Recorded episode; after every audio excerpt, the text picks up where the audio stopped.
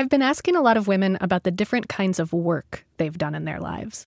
Uh, chopping cotton, picking cotton, pulling corn. Most of my jobs experience is call centers. Mostly retail jobs. Taking care of a couple of older people, I go and do their housework and stay with them as company. Oh gosh, it's been mostly minimum wage jobs. Gas stations, mom and pop shops, Walmart. Cleaning homes, you know, all the rich folks' homes. Crystal's House of Style, that was the hair place that I worked in, San Bernardino. And then I worked at Homewood Suites, Elmer's Barbecue. And then after my son was born, I was at a place just printing out credit reports for a home loan checking organization. Working for Tyson's down in North Carolina. And oh my God, all that raw chicken, you could actually smell the kill. But you get used to it. And I had been a manager for Del Taco for like over 10 years. Amazon, Village Liquor, Sprint, Comcast. You could sell you plasma, wasn't it? We did that for a while. The thing that unites all those voices from across the country, besides all the hours of labor they've racked up, is that those women have all been on welfare at some point in their lives. And yet, one of the first things we often hear about when the word welfare comes up is We don't want to turn that safety net into a hammock well, that lulls people into lives of complacency and dependency in the government and creates a culture of dependency. the opposite of work. The cycle of dependency that has existed for millions and millions of our fellow citizens, exiling them from the world of work. Welcome to the uncertain hour, where the things we fight the most about are the things we know the least about. I'm Krissy Clark, senior correspondent for Marketplace's Wealth and Poverty Desk, and this podcast is about making sense of making it in America. This season, we're going deep into one topic welfare. Cash welfare for poor families. How does it work? How has it changed over time? Who does it or doesn't it help? Last episode, and I suggest you listen to them in order, it'll make more sense that way. Last episode, we got inside the heads of some of welfare's most passionate reformers, including a man known as the Magic Bureaucrat. People who helped, quote, end welfare as we know it 20 years ago, because they were so concerned that not enough welfare recipients were working. On this episode, we have a very different set of perspectives. We go from the reformers to the reformed upon, and hear the story of how welfare has changed over the years through the eyes of two women who were on welfare for some part of their lives. These women encountered welfare at a few different crucial moments in history. Moments when we as a society were rethinking and then rethinking again who deserved help and what kind of help they deserved. So here's the first person I want to introduce you to. My name is Ruby Duncan. And how old are you, if you don't mind me oh, asking? that's no problem. I tell that all the time. I'm 83 at the moment. Ruby has a big smile and looks you straight in the eye when she talks to you, like she wants to make sure you understand exactly what she thinks before she moves on. She gets around mostly in a wheelchair now, but she's spent most of her life on her feet, picking cotton, cleaning houses. She's been a hotel maid, a barmaid. Back in the late 60s, she worked at the Sahara Casino in Las Vegas, in one of the kitchens there, prepping food for thousands of people a day. 1,200 salads made in a hurry, 160 gallons of coffee. So I was pretty swift. I did a great job. One morning, Ruby was in the middle of her regular routine, racing back and forth from the pantry to her station in the kitchen, balancing a platter loaded with food, when, As I was coming back, I slipped. on some cooking oil that had spilled, she fell hard. And I didn't know at the moment what had really happened. They helped me up.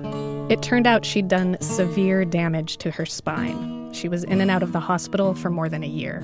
Two knee replacements, a hip replacement, four back surgeries.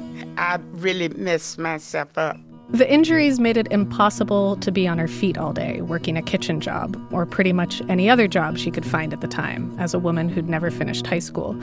While her union and her employer battled it out over whether to pay her disability, she tried to figure out how, with no current income, to support her seven kids on her own. Her children's fathers were out of the picture. So therefore, I become a a welfare a, a welfare you know recipient.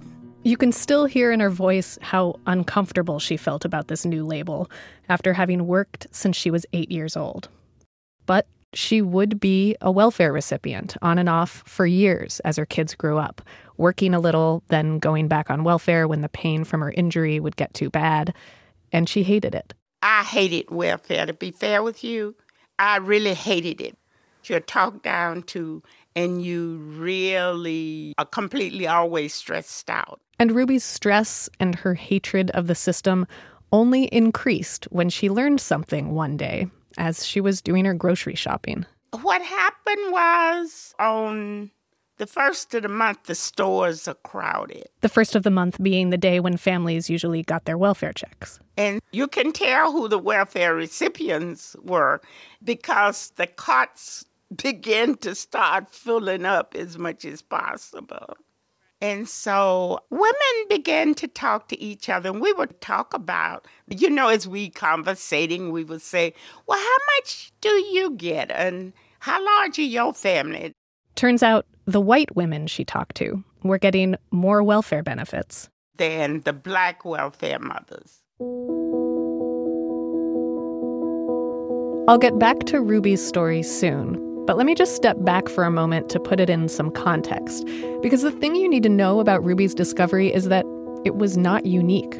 It wasn't just a fluke about the women she talked to in that grocery store in Las Vegas. For many decades, dating back to its inception in the 1930s, discrimination in the welfare system was a defining fact of the welfare system. It was written into guidelines at various welfare offices across the country including the one where a woman named Nancy Humphreys worked in Los Angeles. She later became a professor of social work, but back in the 1960s, I worked uh, as an intake worker for the first year of my employment. And Nancy says some of the forms she had to fill out when she signed families up for welfare were based on these discriminatory rules. I saw them. I wrote them out. I complained about doing it. I said, This isn't right. And they said, Those are the rules. You looked on a chart, and if a mother was uh, applying for herself and three children, there was a white column and a black column. It was just the way the rules were set up. There was this, this assumption that black families could get along with less and white families needed a little more. You know, it's interesting. There was really only a tiny trickle of African Americans on on the rolls uh, for a long time. Kathy Edin is a professor of sociology at Johns Hopkins. She's been studying the welfare system for most of her career. And she says up through the end of the 60s, states didn't just give black families fewer benefits than white families. They also made it harder for them to get welfare benefits in the first place. States had clever ways of keeping blacks off the rolls. Part of it was the kinds of things that you had to talk about. Here's Nancy Humphreys again, who worked in the LA Welfare Office. She says they were told to ask invasive questions that discouraged women from applying for welfare. You had to ask people about how often they had sex. Liter- you would ask that?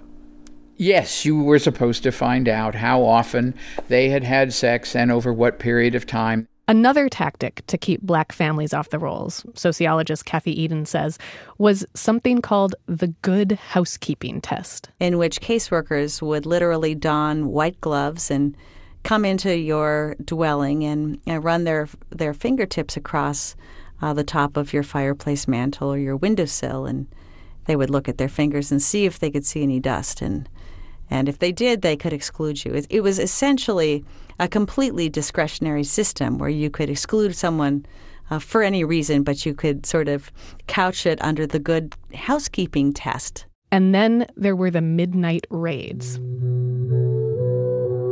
This was in the days when only single mothers were eligible for welfare. Two parent families didn't qualify, even if the father was unemployed or earning so little that the family was still poor. And to make sure a mother was really single, a squad of welfare workers would sometimes make surprise visits to recipients' houses. After midnight, um, you know, sometimes two and three o'clock in the morning. Nancy Humphreys, the welfare worker, had colleagues, it was usually the men in the office, who did these midnight raids. You pounded on the door and you couldn't be denied entry. I mean, they would break the door down if necessary to get into the house. If a man was found in the house, or just a man's belt, or razor, or large sized shoe, the family could be kicked off welfare. And often there were efforts to prosecute them for fraud, um, of having received benefits illegally. All these rules, intermittently and subjectively enforced, had the effect of making the welfare system, as one civil rights leader at the time put it, a sieve with holes in it just big enough for the majority of black families to fall through. Which brings us back to Ruby Duncan, the reluctant welfare recipient in Las Vegas. As she learned about the discrimination built into the welfare system, I then began to hate the welfare system more. That's how I began to start organizing. She saw it as an extension of the civil rights movement, the welfare rights movement. Welfare rights was organizing women and making sure that all the different women throughout the the community did not let the welfare department impose upon them. Ruby and a handful of her friends started knocking on doors, finding other women on welfare we become stronger and stronger by women by the hundreds. They worked with lawyers to file lawsuits against the welfare department, demanding equal rights and equal treatment for black recipients and more job training for all recipients so they could find higher paying jobs. Or, in Ruby's case, a job that didn't require her to be on her feet all day. But there was resistance. Then we all got together. I say we, I don't like saying I although I was the one that said, well, let's, let's march on them. And they stormed the welfare department.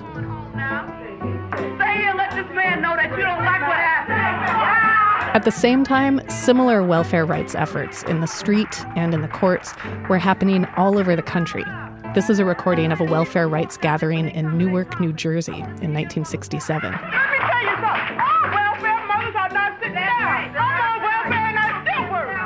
And over the next few years, these organizing efforts worked. The white glove tests, the midnight raids, the man in the house rules were all thrown out or deemed unconstitutional. And in that time, something interesting happens. The number of people on cash welfare nearly triples. So you see this sort of ballooning of welfare. Here's sociologist Kathy Edin again. In part, because this is a time in which people who are eligible actually claim their entitlement to cash aid. They were always out there, um, but they were excluded. I've been thinking about that word Kathy Edin just said, entitlement, a lot lately. Their entitlement to cash aid. It's such an interesting and slippery word in the history of welfare. Today, the word entitlement has become synonymous with a sense of unearned privilege or selfishness. But entitlement also has this older, drier legal definition a government program with benefits that aren't subject to budgetary discretion, that are entitled, written into law, and therefore a government benefit that people who are eligible under that law have a claim to.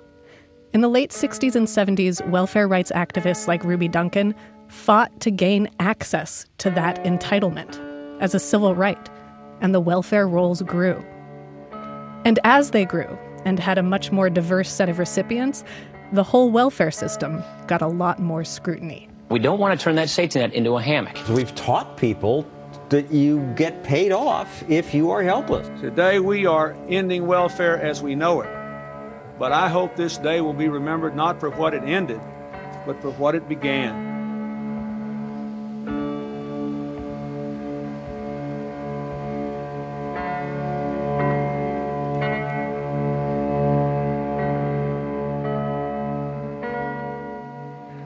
So, Ruby Duncan's story helps us understand this key moment in the history of welfare in the late 60s and early 70s when it expanded to reach more people and a more diverse group of people. Now we meet a woman who lived through the next defining moment in how our country approached cash aid to poor families, when the pendulum swings back and welfare starts to retract again. I'm talking about the sweeping welfare reforms passed into law in 1996. And in many ways, these reforms were a result of that early expansion of welfare, which ultimately made the program more costly and less popular to taxpayers. It started to get lots of scrutiny, scrutiny that culminated in a set of reforms defined by the slogan, welfare to work.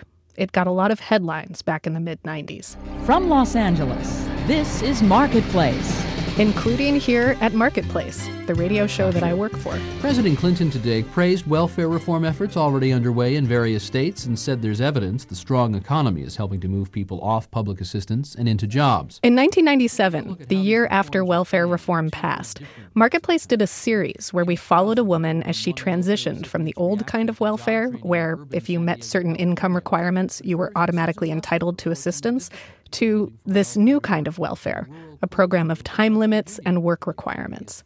The woman Marketplace followed, this was long before my time, by the way, was named Josephine Moore. Josephine Moore, a single mother of six who's been on and off welfare for more than a decade. Josephine, Joe for short, lived in the tiny coal mining town of Kermit, West Virginia, one of the poorest, most economically depressed parts of the country. Back then, businesses were shutting down right and left. Here's Joe giving a tour of Kermit in 1997. This used to be an IGA and a Piggly Wiggly's Groceries, but it went out of business. This used to be a shoe store. It went out of business about six months ago. All these shuttered businesses made Joe worried about how she was going to navigate the new welfare system with its time limits and work requirements. Everybody that's on welfare in the United States, I don't know how they're going to get everybody a job. I just don't know how. I don't think they can.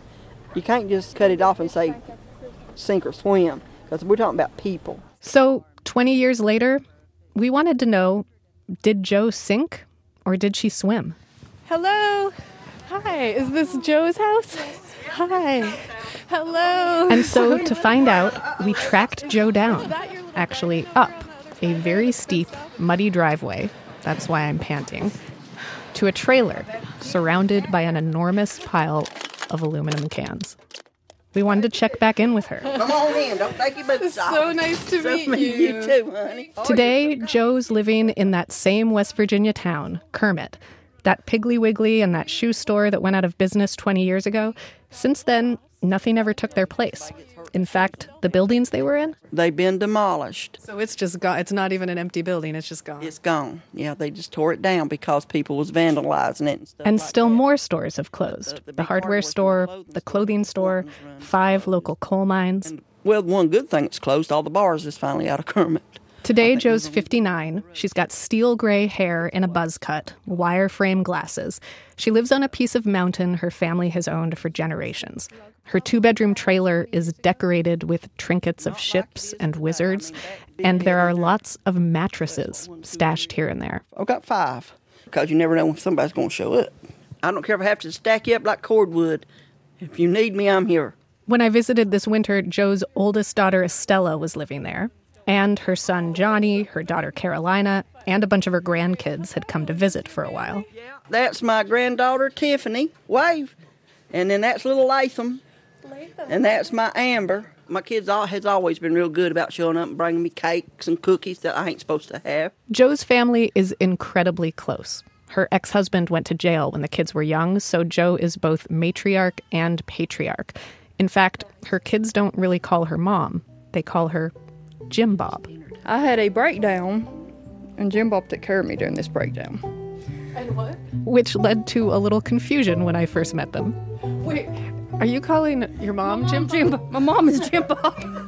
oh, I never I even. Well, you just get confused about. I was like, wait, who's Jim Bob? That's her dad name for us because she's been our dad and our mom. The story goes when one of Joe's kids was young, I guess some somebody may have asked him what his daddy's name was, and he just said Jim Bob.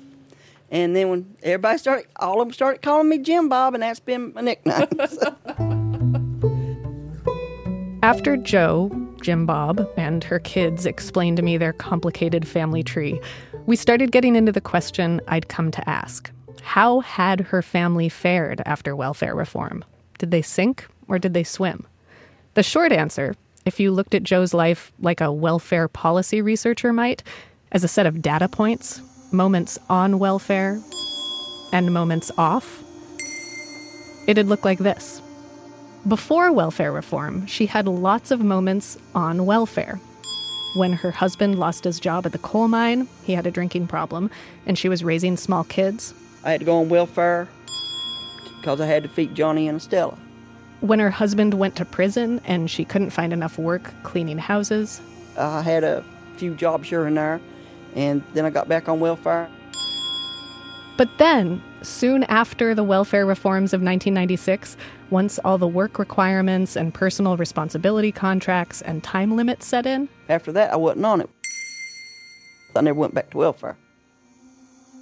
And that has indeed been one of the big findings of poverty researchers and policymakers. Since welfare reform, the welfare rolls have dropped by a lot. And a lot of single mothers, including Joe, found jobs.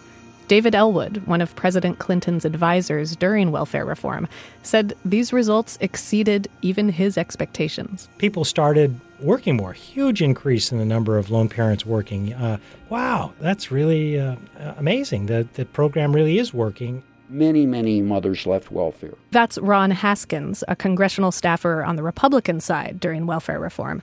He says in the years right after the bill was passed, this was the bipartisan conclusion. Studies followed single moms in the wake of welfare reform and found that, Roughly speaking, about 60% of the mothers who left welfare got jobs, and they appeared to be better off. But in the time I spent with Joe and her family at her home in West Virginia, they explained to me it's a little more complicated than that. First off, Joe had worked on and off before welfare reform. Between raising her kids and going to school, she has an associate's degree in secretarial science. She'd do odd jobs clean houses, take care of elderly people. Sometimes I'd have enough work where I didn't need the welfare, and if I didn't need it, I didn't want it because that's just for when you need it. But after welfare reform, even if there were no jobs you could get, you still had to be involved in some sort of work activity for 20 hours a week to qualify for cash assistance. They would uh, give us a list of places we could go. It's just one more thing we had to do. She volunteered as a janitor at a local school, helping fold clothes at a Christian charity. This was all a little frustrating to Joe because it meant she didn't have much time to look for work that actually paid. If the daytime hours is stuck up with you doing the volunteer stuff, when are you going to go find jobs though? About a year after welfare reform kicked in, Joe did get a full time paying job. Not through any government sponsored welfare to work program, but because her sister got sick cancer. Joe moved her family down to North Carolina, where her sister lived, to take care of her for a while. The economy was doing much better in North Carolina, and so she found a job at a Tyson chicken factory, cleaning a chicken wings assembly line. She loved it. I was on maintenance. I cleaned the lines, uh, made helped make the chemicals. Joe's daughter Carolina had just graduated high school and she got a job at the chicken factory too. And Joe's son, Ransom, got a job there too. It was hard work that could be dangerous. Carolina lost a thumb on the assembly line in an accident. But Carolina told me just that feeling of supporting herself on a paycheck, not a welfare check, it was worth the thumb. It was worth it because you was working and you was earning your money, and it felt it felt good to getting that paycheck and being able to cash it and going out and spending your money and knowing you had it. Doing that a lot. That's true. You you had it and it was yours. It felt good.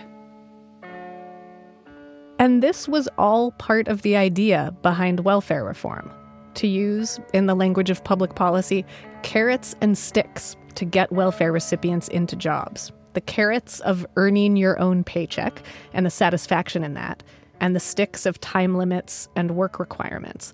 And I wondered if this had made a difference for Joe and her family.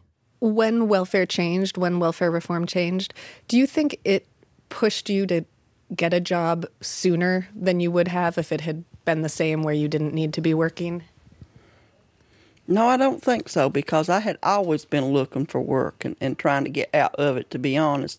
To Joe's mind, it wasn't about the work requirements or the work ethics that welfare reform was designed to encourage. She says she already wanted to work.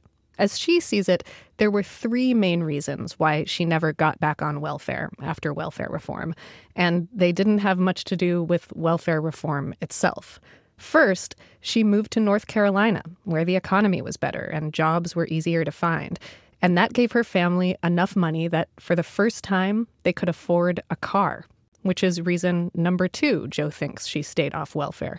When they moved back to West Virginia a few years later, she could actually get to the parts of the state where there were jobs. From where Joe lives in Kermit, the closest town with more than just a few businesses is about a 30 minute drive. There's no public transit. And without a car, that's eight hours walking. Eight hours? Yes. And I know this because I've done it. You would walk eight hours? Yes. In West Virginia and a lot of rural places with bad economies, that's the double bind that someone like Joe is in. You need a car to get a job. Because one of the first things they ask is, Do you have reliable transportation? And you have to say, No. Well, how are you going to get here? And if you say, Well, I'll walk if I have to, they look at you like, Yeah, I bet. But you can't get a car because you don't have enough money because you can't get a job. It's a catch 22. It's like a dog chasing itself. It don't matter what you do, you ain't going to catch it. Once Joe and her family finally did get a car in the late 90s, Joe and her daughters did catch that dog by the tail. They held down a series of jobs, mostly customer service call centers for credit cards, Sprint, Boost Mobile. They were usually at least a two hour commute away, but they were jobs. And Joe never did go back on cash welfare. Neither did any of her kids. Not because they haven't hit hard times since then. Few of their jobs have been above minimum wage, meaning they're still often hovering around the poverty line. And the jobs they have had come and go. Joe and her kids have been laid off more times than they can count. They have still gotten food stamps on and off over the years. But as Joe's middle daughter, Carolina, explains, the current cash welfare system. Man, the paperwork that's involved with that stuff is just so much of a hassle I bother with it. And that is the third reason Joe and her family say they never went back to welfare after it changed in the 90s. It became too much of a hassle. So instead of dealing with all the work requirements and forms that have to be signed to get cash assistance, Joe and her daughters have found other ways of making ends meet when jobs don't pay enough. Like, remember those aluminum cans scattered across the yard in front of Joe's house? She and her kids have been collecting them for the last two years. Springtime, them's going to be loaded up, and that probably be enough money to pay the bills a couple of months and for other things that may come up because they sell pretty good. Yeah, like how much will you get for that? Um, well, I ain't sure, but I'm I'm thinking there's probably six, seven hundred dollars worth of cans out there. Joe used to collect the cans in big garbage containers, but somebody come up here and stole my container. So now, to make the cans harder to steal, she just keeps them scattered across her yard. Put them on the ground. If they get them by God, they'll have to work for it. yeah, I don't like it. It looks awful. I know it looks horrible, but I ain't gonna let I ain't gonna do all the work and let somebody just go in here and pack it off. So, collecting cans, that's one kind of homemade safety net that's taken the place of cash welfare. There's another that's even more lucrative. They stick a needle in your arm, which I have a scar like right here from where they used to do it.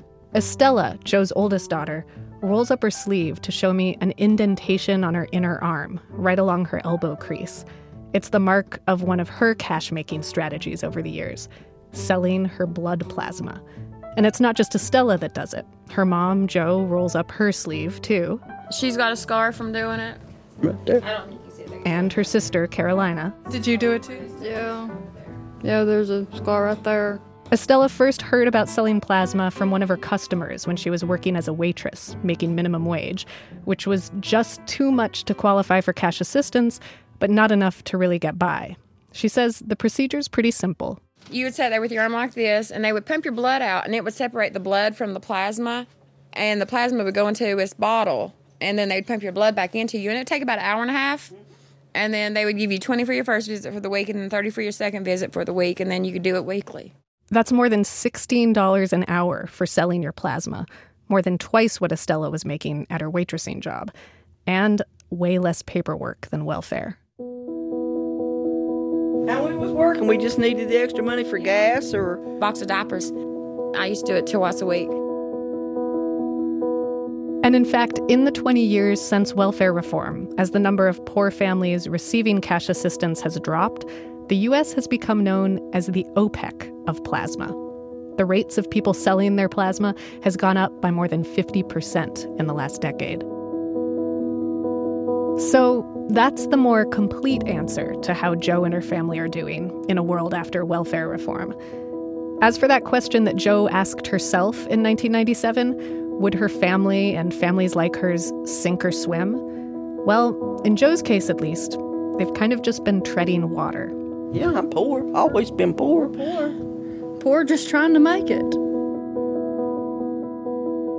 And that's not what the great hope of welfare reform was. David Ellwood, that Clinton welfare reform advisor, says the hope was that pushing welfare recipients off welfare and into jobs would just be the first step. That by getting people into the labor market, uh, we would be getting them onto the first rung of a ladder. And that would then they would be able to go to the second rung, the third rung, the fourth rung. And the truth is, it didn't start most people on this upward mobility. As labor markets change and wages stagnate, families like Joe's are just staying on that first rung of the ladder. And then there's this whole other group of families today. A group of people who seem to be falling off the ladder entirely. That's next time on The Uncertain Hour. We hear from families who, in the wake of the welfare to work movement, are today disconnected from welfare and work, often living on less than $2 a day. Bills need to be paid, uh, household items. We need hygiene items, household items. So hopefully somebody hire me real soon. And so how how do you make ends meet right now? How do you Um right now it's kind of iffy. Plus, with so many fewer families on welfare, what are states doing with billions of welfare dollars? Some pretty crazy things. Here's a clue. All right, so we're going to talk about love styles. Thanks for listening to The Uncertain Hour from Marketplace's Wealth and Poverty Desk. I'm Krissy Clark. The Uncertain Hour happens because of producer Caitlin Esch, associate producer Gina Delvac, senior editor Nancy Farghalli, engineer Ben Tolliday, Mark Miller is the managing editor, and Deborah Clark is the executive producer and vice president of Marketplace. Special thanks this week to Luke Shaefer, Larry Katz, Casey Morell, Linda Gordon, Eve Epstein, Susan Leffler, and Jocelyn Tillman Todd. Marketplace's wealth and poverty coverage is supported by the Ford Foundation. There will be more of The Uncertain Hour in two weeks. And thank you for all the amazing reviews you've put in iTunes. They really help us continue the work that we're doing. If you like what you heard and haven't reviewed us yet, please do. This is APM.